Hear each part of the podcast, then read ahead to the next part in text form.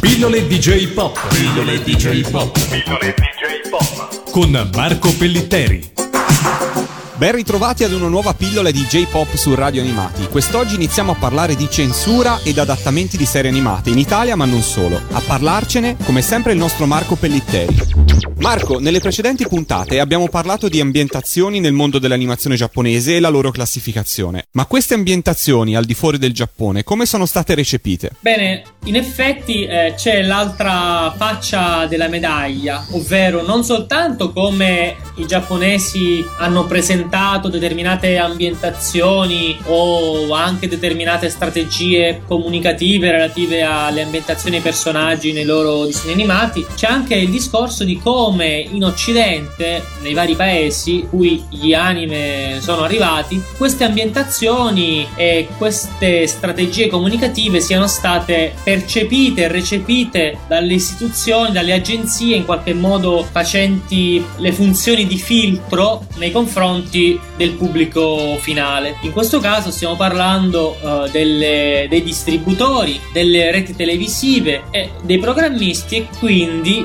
degli adattatori, spesso vituperati dagli appassionati hard e spesso anche diciamo con delle buone ragioni, ma che comunque hanno sempre svolto un tipo di lavoro sulla base di direttive strategiche di rete, che io non sto qui certo a giustificare, ma semplicemente forse posso dare così un piccolo contributo per provare a dirimere un po' la questione in un'ottica un pochino più ampia, che vada al di là del discorso delle sole censure o degli adattamenti in qualche modo deficitari delle caratteristiche intrinseche di una data opera d'origine. E quindi diciamo che secondo me si può innanzitutto provare a, a stilare un elenco ragionato dei tipi di investimento che sono stati effettuati nel corso di decenni, ormai possiamo parlare di decenni, soprattutto in Italia, ma anche volendo all'estero, per esempio negli Stati Uniti, in Francia o in Spagna. Gli esempi più eclatanti comunque oltre all'Italia, che è il caso che ovviamente ci è più vicino,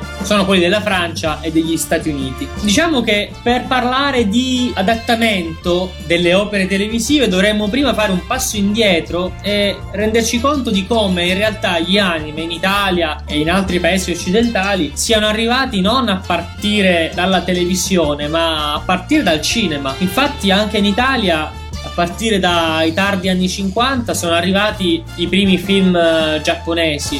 Eh, uno dei primi, forse il primo, Akujaden, La leggenda del serpente bianco, è stato addirittura premiato nel 1959 eh, a, a Venezia. Ma tanti altri film non hanno avuto la stessa fortuna e sono stati adattati in maniera effettivamente poco rispettosa dell'integrità dell'opera. Pensiamo a Sayuki, no? Che vide anche la collaborazione alla regia di Osamu Tezuka è un film del 1960, se non sbaglio, che è stato tradotto in italiano Le 13 fatiche di Ercolino, cioè un titolo piuttosto bizzarro per Sayuki, ma a sua volta, in sostanza, Le 13 fatiche di Ercolino era l'adattamento italiano di un adattamento previo statunitense. Infatti il film era stato già esportato negli Stati Uniti e lì ritradotto come Alakazam the Great, Alakazam il Grande, per cui diciamo si tratta di un adattamento di, di, di, seconda mano. E così anche per tanti altri film cambiati nel titolo, nel montaggio, nei nomi dei personaggi e così via. Quindi diciamo che la tendenza in Italia e in altri paesi occidentali a riadattare in maniera indebita le opere artistiche, in questo caso stiamo parlando di opere per il cinema, quindi non necessariamente soltanto opere di consumo come possono essere quelle televisive, ma di opere nate come, come opere artistiche. Ebbene, quest'opera diciamo di di riadattamento è, è, cominciata già col cinema negli anni 60 e poi si è, diciamo, ha proseguito, si è riprodotta anche nella situazione televisiva.